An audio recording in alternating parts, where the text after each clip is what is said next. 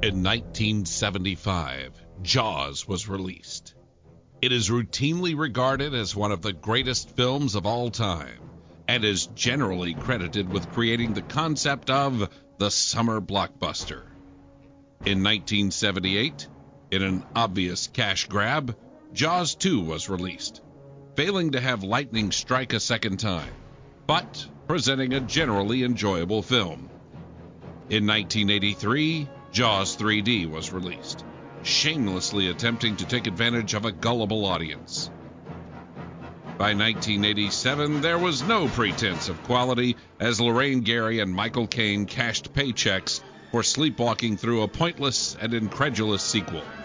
In 2016, Paul Spatero created Is It Jaws, in which he and a group of rotating guest hosts discuss new and old movies and place them up against the Jaws scale, which ignores some elements of the actual films and sets forth a rating scale.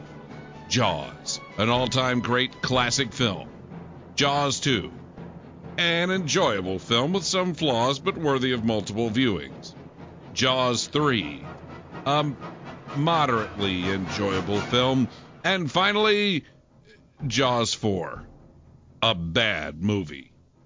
Please join Paul and his guests as they ask the ever important question Is it Jaws?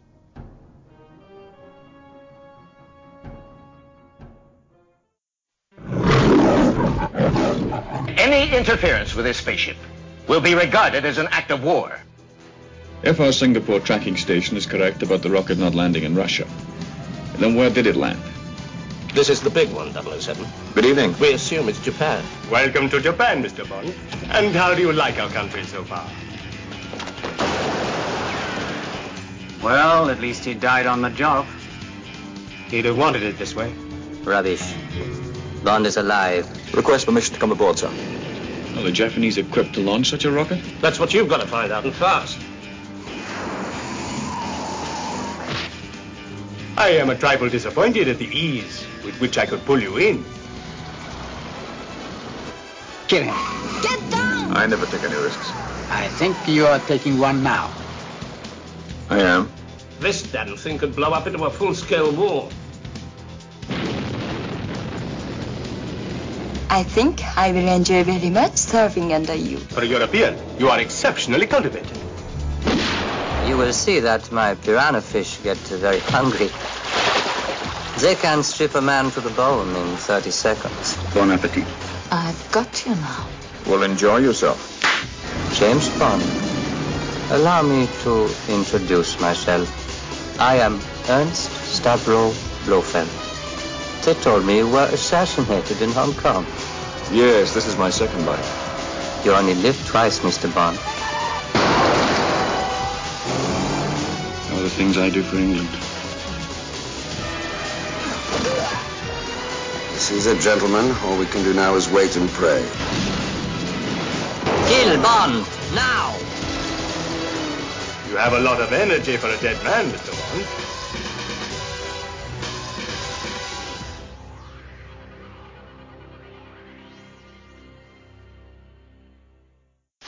Hello, everybody, and welcome to Is It Jaws? Today we are continuing our look at the James Bond franchise with the fifth entry, You Only Live Twice. And once again is my MI6 consultant, Mr. David Pascarella. Hey, great to be here again. Good to have you again, Dave. How's everything? Oh, good. Now, I much mentioned. new. Oh, go ahead. I'm sorry. Go ahead. Nope, not much new. Yeah. Since these these may be separated by weeks and weeks and weeks when they get posted, but they're not that separated in the recording. but uh, now, so we're looking at You Only Live Twice, and uh, this one I think I mentioned before. The first Bond movie I saw in the movies was Diamonds Are Forever with my mom and dad. You know, I was I, I don't know what I was nine, something around there, and that was a, a new film at the time. and then sometime within a couple of weeks after that, I went with my two brothers and we saw a double feature of Thunderball and You Only Live Twice. Oh, that's nice. Don't you miss that? Oh, absolutely, I do. So, but I saw my my Bond indoctrination was probably all within the course of a couple of months that I saw Goldfinger on TV, Diamonds Are Forever in the movie theater, and then You Only Live Twice in Thunderball in the movie theater. So Wow. this one, I feel like we're really absolutely into the Bond formula now. Oh, 100%. How did you? I'm guessing you first saw this on a DVD or a VCR tape uh, in the in the 80s. I think this was a movie of the, the week, you know, like an ABC or, uh, Mhm. and where they used to do the Sunday night movie. Sure. I'm, almost positive that was it. and you start off, you know, just just kind of going through things a little bit. The I, I don't think I want to give the written synopsis out because this is one that I kind of felt it went with my my theory of just kind of go along for the ride and don't get too bogged down with the facts. But this one, as you're watching it, you never feel like you're lost. You kind of feel like, oh, okay, I get what's going on. At least you think that. You know, when you when you start putting it to greater scrutiny, you might be like, but why are they there? Uh, but I think, on, as a general rule, I think this one kind of feels like it flows well. Yes. Yes. It's So- not a complicated plot at all. Yeah, and I, but I think the plot as written out on Wikipedia starts to get complicated. But really, in a nutshell, it's we start off that Bond effectively fakes his death to throw people who are now after him off of his trail to think he's dead. Uh, Blofeld and Spectre have this plot where they're uh, kidnapping uh, United States and Soviet spacecrafts and making them think that the other one did it, and they're creating tr- terror and uh, extortion and all sorts of things going on. Uh, and they're doing so from a base out of Japan. Correct. That's really it in a nutshell. That's it. So you know we have some moments here. Uh, I, the, the you know we open up with the uh, the abduction of the spacecrafts, and that feels to me like, I mean I know this is beforehand, but the way it was uh, aped or or uh, parodied, it feels like it's out of Austin Powers to me. yeah. Yeah. The whole look of the uh, kidnapping craft and with everything. the music playing and everything while it's going on. But I seem to remember being just totally like you know my mouth wide open and it, with wonder as this was going on when I first saw it. Oh, And- that's what sucked me in as a kid. The whole spacecraft thing, Yeah. or Yeah, the whole spacecraft thing. I and I also about this movie. I mean, I did love the the mix with the uh, the Asian culture uh, as as they saw fit to give it to us in this one. You know, looking back on it, it's not so accurate about a lot of things. Uh, you know, we have in Japan, men always come first. you know, things like that. That Yeah. it just you know may, maybe it's true to some aspects of their culture, or maybe it was true in 1968 to some aspects of their culture, but uh, or 67 rather but I'm really not so sure that it's as accurate as the way they show it.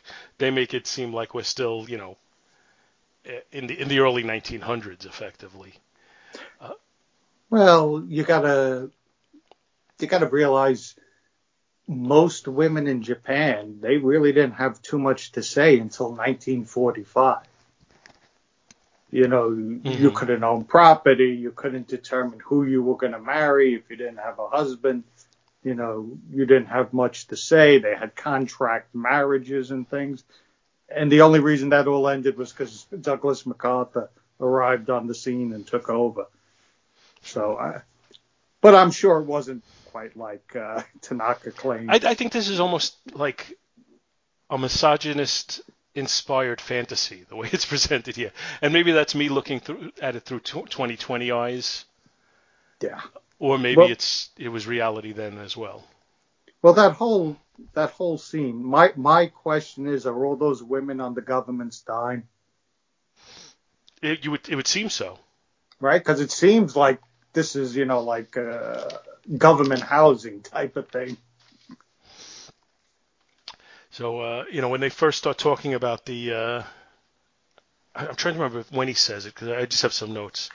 Uh, I think it's in, the, in right in the beginning before he fakes his death when when Bond is speaking to the Asian woman at the beginning. And he says, "I you forget I took a first in Oriental languages at Cambridge." and he's, he's you know he's totally uh, you know, he, he's bilingual, or I'm sure he's more than just bilingual. Uh, but and it's not even just in Japanese; it's in Oriental languages. Right, right. So that means you know you bring him to China, you bring him to Korea, you bring him any other Asian country, and he's fine. He'll just communicate with no problem. And on the one hand, that's you know you want to believe that James Bond could do virtually anything. On the other hand, I don't know if you want to have them say it that way. You just want to have them come out and do things. Right. Well, I don't see what the point is since everyone speaks English apparently. And we, we go to the uh, sumo wrestling match, which is weird to me. I don't know, uh, just the way they show it. it. First of all, they're all. I, I don't know if it's reality or not, but they, they were they didn't have seats in the arena. They were all sitting on cushions. I I would guess that that's probably the way at least it was. At one time, I would think. I don't know. You know, again, Right. I don't know about 1967, but uh, it just that struck me as strange watching that. Uh, and just the, the sumo matches in general, I don't know how accurate or inaccurate that was when they showed it, but it just looked like something where it was like, okay, I don't get this. What's what does it seem like that you have to push the other guy out of the circle to win? That's what it feels like. Right? Okay, I that's what I got. Or maybe you have to push them out in a certain way, or a certain number of times, or past a certain point. I, I don't even know. But it's Right. just you know, it's very very big men wearing not enough clothing, as far as I'm concerned. And one of uh, one of the interesting there's several interesting casting trivia little things in this, but one of them is that we meet uh, Henderson. Uh, now, as I mentioned earlier, I saw Diamonds Are Forever shortly before I saw this, Right. and the actor who plays Henderson is uh, what's his name, Charles uh, Gray. hmm In Diamonds Are Forever, he plays Blofeld. Oh my God, I, I that I didn't catch. No. So I had seen Diamonds Are Forever where he's playing Blofeld. Then I'm seeing this movie, which is two movies before Diamonds Are Forever, but I'm seeing this a couple of weeks later, and I'm thinking, that's Blofeld. He's gonna betray Bond. He's a spy. Yeah, he's some sort of, you know, he's he's he's a plant somehow. And then he gets killed, and I'm like, but, but, but how? it just didn't make sense to me. So it's just just an interesting uh, casting note. Just as far as other cas- interesting casting notes, I don't know if you've ever been into professional wrestling to speak of. Me, not really. No. Well, you, I'm sure you've heard of Dwayne the Rock Johnson. Yes. Uh, his, I believe, adopted father or adopted grandfather, maybe. Yeah, I think, or adopted uncle. I'm not even sure which one it is. Uh, Peter Maivia, who was a professional wrestler. Uh, he uh, he play, had a part in this movie as one of the uh, one of Osato's henchmen. Okay. And another one of uh, another very very small part, uh, one of Blofeld's henchmen is Burt Kwouk, who went on to play Kato in the uh, Pink Panther series.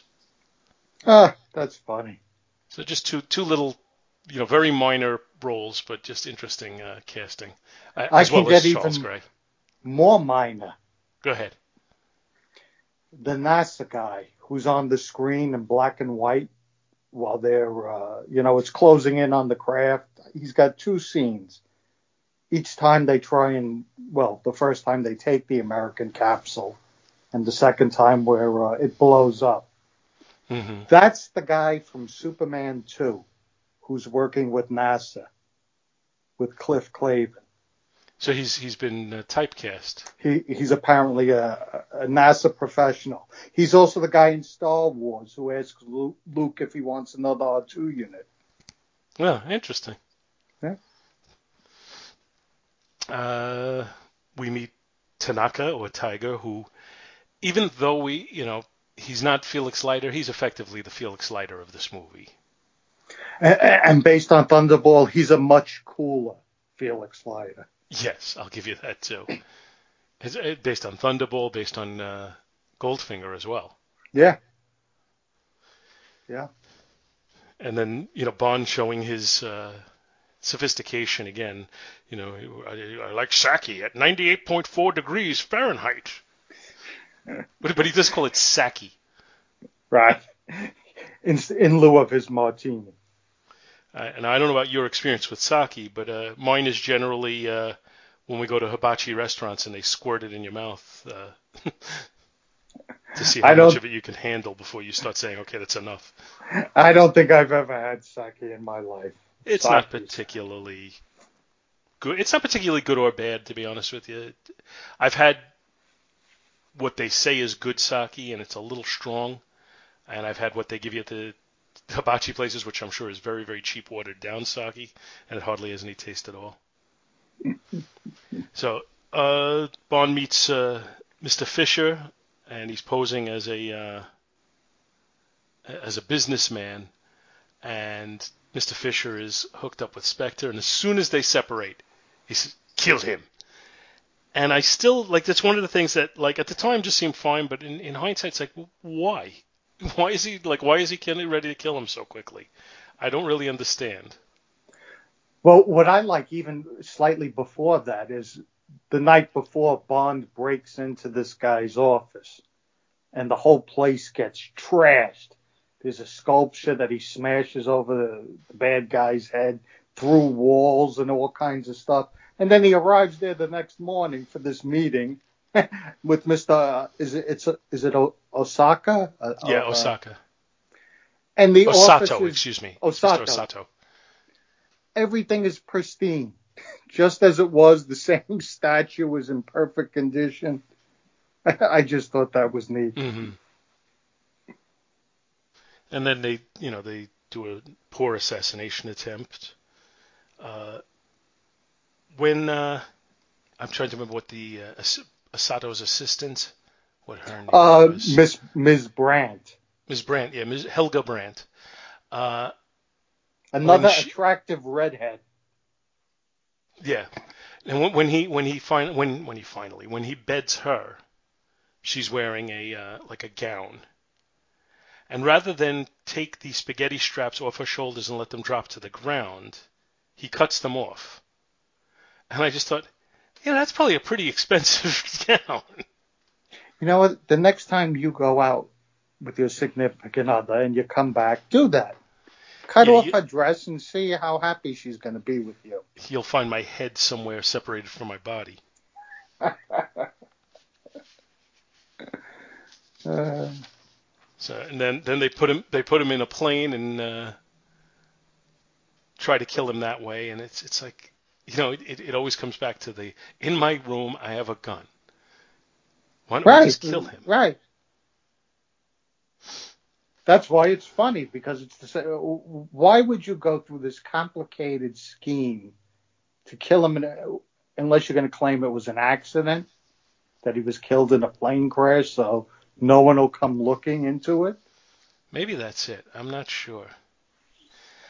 But it's another redhead that he beds but doesn't come over to the side of the angels.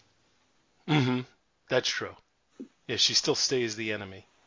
I'm not sure what my next note is actually. Uh, I, I, mean, I could read the words without uh, any problem, but I'm not sure what I'm referencing. I wrote, "Tiger's disregard allows for them to make it seem more sophisticated," and I'm not sure exactly what what what that was with regard. It might have been his disregard for the uh, East, for the uh, American ways or the British ways, the Western ways, uh, to to make themselves seem more sophisticated. I'm not really sure. Uh, well, I know he was very dismissive of when they bring in Little Nellie, the helicopter like the mini cop. Eh, you know what? That's it. Thank you. You actually told me exactly what. He pulls in little Nellie, and they and they start. To, you know, he's like, "Oh, this this is a, a, a child's toy. Come take one of my things." And Bond is like, "Wait, wait, wait!" And then when they put it together, like by having him be so dismissive of it when it was in parts, and then when they put it together, it makes it seem like it's so much more than it really is. Because it really looks like a Tinker toy when you look at it. Oh, absolutely. So without your mind wanting to disprove Tanaka's thoughts, I, I think it, it's almost subliminal to make you think that it's more sophisticated and a, and a more, uh, you know, exciting piece of machinery than it is. Right. Well, I remember thinking as they were having that aerial battle, and so, spoiler, James Bond comes out ahead. he's completely out of ammunition and weapons. If Spectre had sent one more helicopter, he would have been done. hmm So we uh, we kind of meet Blofeld inside of the fake volcano, but we don't really know that it's a fake volcano so much where it is, whatever. You know, we know what's going on, kind of, and we see Blofeld kind of the way we have in the first, in two out of the first three movies, where he's there, he's talking, we see him with the cat on his lap, but we don't see his face. So you just kind of assume it's going to be the same thing as what we've gotten, and we're not going to actually meet him. Right. And then we go through another scene, you know, where we, we see that he's got the piranhas and there's, uh, you know, the punishment is death for failure, which is kind of coolly done again. And I Bye, bye, bye, Mrs. Brandt. I don't think piranhas are quite as efficient as what they make them look like in the movies. Right. You know, I'm not going to test this theory, but if if I were to drop someone into a pool of piranhas, I don't think it would. I don't think they bubble around them like acid, and and you just see bones in a, in a, in a minute. Right. I think it's a much slower, more probably much more painful process. Even though I'm sure that the way they show it is painful, but I'm sure if you did it slower, it would be even more painful. Right. But I don't think you would have gotten the rate. Well, I don't. Even, did they have ratings back then? They did, but I, I think it was G, PG, R, and X. I think Right. that was it. Well, you weren't going to get the G. This was probably Actually- rated G. Actually, bef- bef- at one point before it was PG, it was actually GP, which I think was like general participation or something like that. and then they switched it from GP to PG. Right. I don't remember exactly when that was. So we we meet the camp of ninjas, and one of the things I like about this because it, it almost again it's another one of these situations where it seems to be a little cliche, but it kind of predates the martial arts boom of the 1970s. So I think it's a little it, you know it's it's a little bit more original than you'd think from at a glance or just at a, you know at a quick look. Well, that's what I was going to ask you because I, I I wasn't sure. So this predates everything. Well, the uh, I mean the, the I think you know the real martial arts craze started you know with or or peaked at least with Bruce Lee, and you know Enter the Dragon I think was 1975. I'm having a I'm gonna have to look that up to see for sure, but but it was later, and I think that's that's where it all peaked. So there may have been I'm sure there was some, but it definitely was not at its you know at its total exploitation level. Uh, Enter the Dragon 73, so that's six years after this. Right. And that's I, that's that's the only one that I've seen on you know multiple occasions. I've seen a couple of the movies, but that's the only one that really kind of you know it was that was like the the uh, all-time best of the martial arts uh, movies of that era. Anyway, uh, we kind of get our gadgets, except for Nellie, we get our gadgets from from Tanaka in this instead of from Q. Did you see a pattern? I'm guessing because it was the 60s and the space race was on, Mm-hmm. that everything had the word rocket in it. rocket gun, rocket cigarette. yeah, that could be that could be the reasoning for that. Let's have a rocket burger on our way over. So I'm gonna I'm gonna address the elephant in the room now. Uh, when they decide that Bond has to become Japanese, uh, can it can it be viewed without it feeling racist and uh, offensive? No. No. Yeah. The thing is, he doesn't look all that Japanese No, he really at, doesn't. at, all. Even after they he looks he looks he looks like a, you know a Western man who's squinting. with a bad haircut. with a bad haircut. So they they turn him Japanese. Time to uh, if I was going to have a soundtrack here, there's I know which song I'd be playing. Uh, and then he's with his I guess wife, Yes, he gets married. They marry him up. And they kill her off immediately. No, no, no, no. The girl that gets killed was the one he was hot for in the beginning. Oh, okay.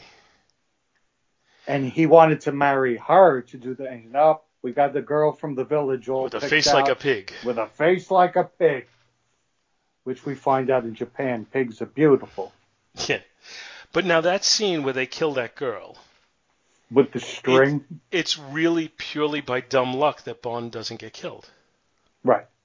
I want Bond to survive because of his ingenuity and because his he's outsmarting people and he's better at things than people. I don't want it to be, you know, he had a little gas and he rolled over and that was what uh what saved his life.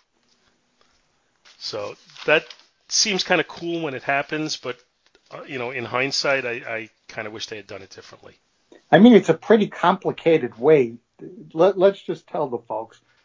The assassin climbs into the rafters of the place where Bond and this girl are sleeping, and he lowers down a string and pours, we assume, a very quick acting poison down the string.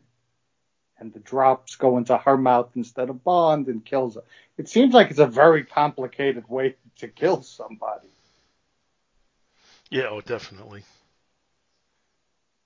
definitely, and it, and like I said, it, it's it's he survives it because you know he's lucky.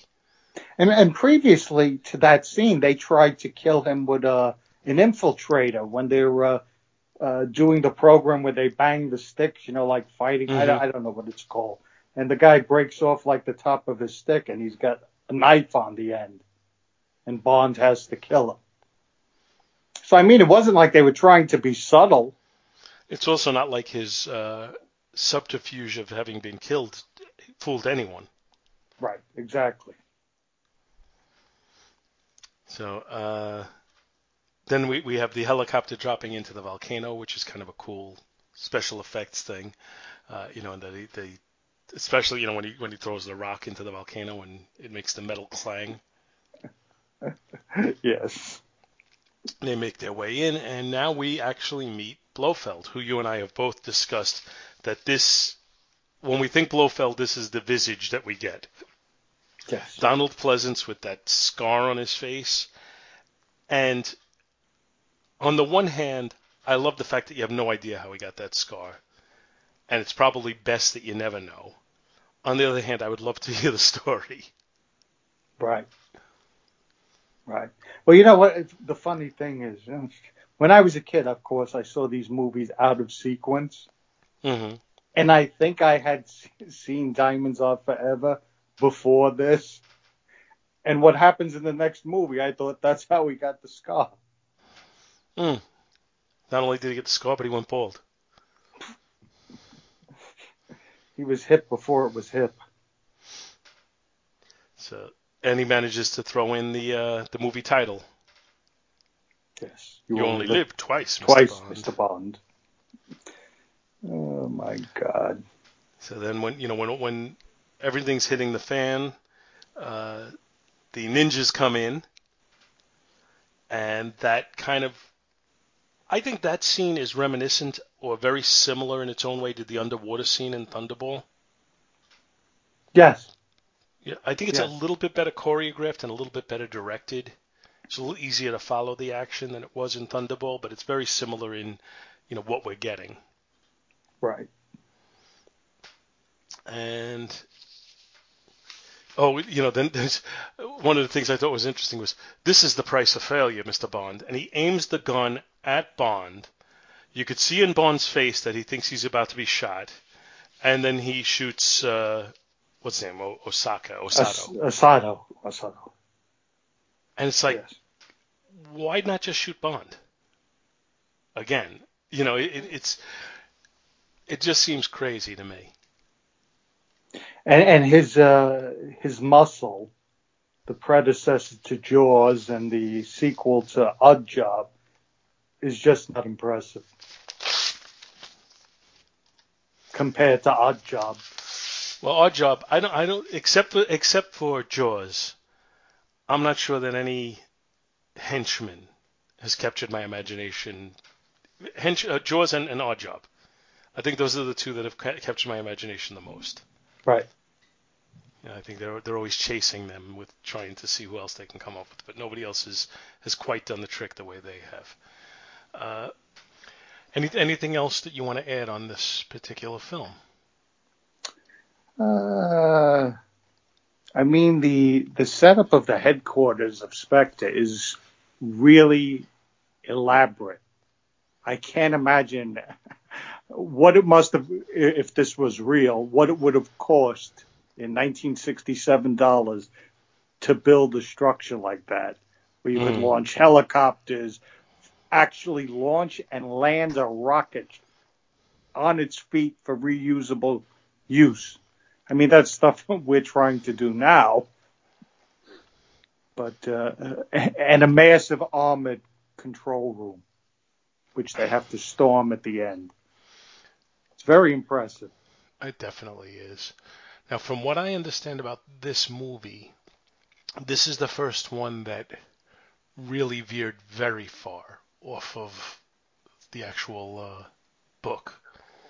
You know, and that other than kind of the setting for it and the title, uh, there's, there's very little similarity between the book and the uh, and the movie. This is one of the books I never read. So I, I would have no idea. What does it say? Uh, the screenplay was written by Roald Dahl and loosely based on Ian Fleming's 1964 novel of the same name. It is the first James Bond film to discard most of Fleming's plot, using only a few characters and locations from the book as the background for an entirely new story. So like the book was originally, they were trucking sake south of uh, Tokyo. Yeah, it had Burt Reynolds in a uh, Trans Am in, in, in Asia. anyway, so this one, I'm going to just jump in and say this one, like I said, I think it's one of the first ones. To, it's, it's one of the first ones that really seems to have the formula down. That it's it's picking up from from Goldfinger. Uh, oh yeah, I wanted to mention the, the theme song. It's interesting that uh, you had from Russia with Love, which was kind of a slow, almost love song.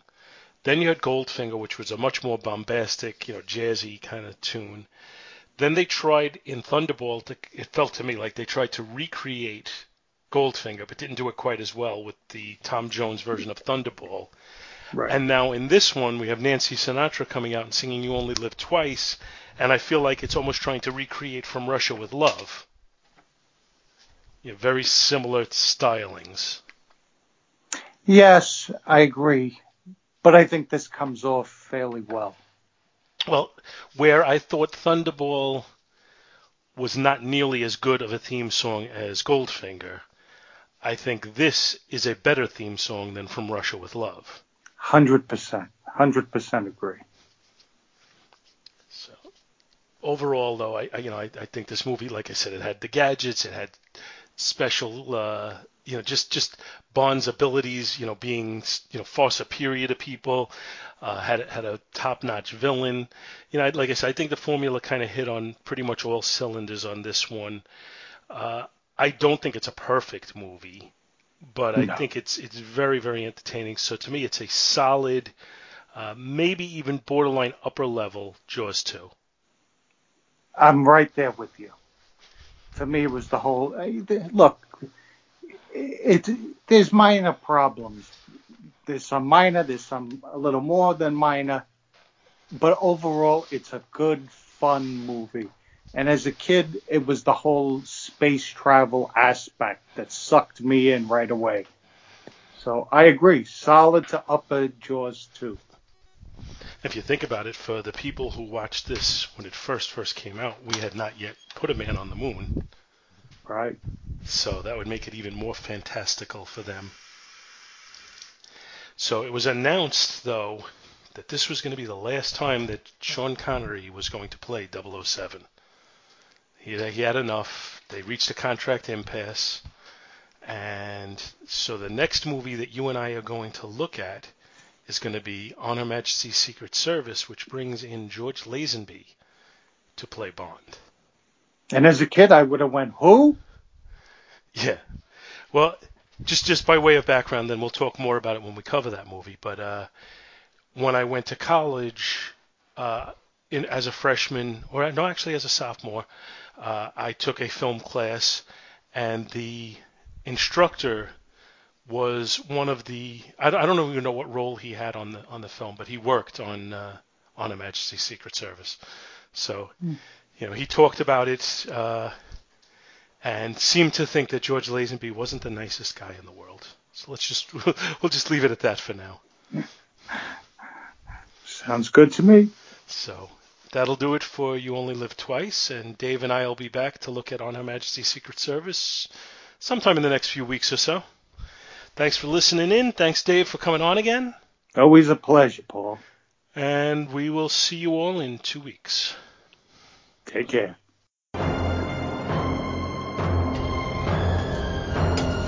Stop that astronaut. Bring him to me. Stop that astronaut! Summon the reserve astronaut. Reserve astronaut to launching pad. Immediately. Reserve astronaut to launching pad immediately.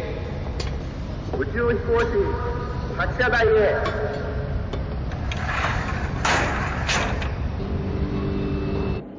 Re-coordinate with target vehicle. A new update with target vehicle has been received from computers. We now have T minus seven minutes and counting. You made a mistake, my friend. No astronaut would enter the capsule carrying his air conditioner. Remove his helmet.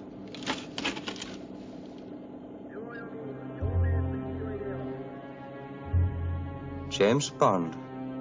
Allow me to introduce myself. I am Ernst Stavro Blofeld.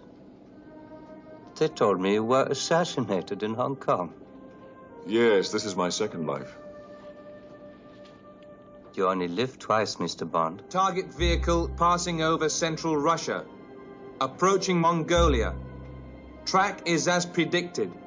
All computer As you see, I am about to inaugurate a little war. In a matter of hours, when America and Russia have annihilated each other, we shall see a new power dominating the world. Target vehicle on scope. Rick, check on target vehicle. Remove his suit and search him.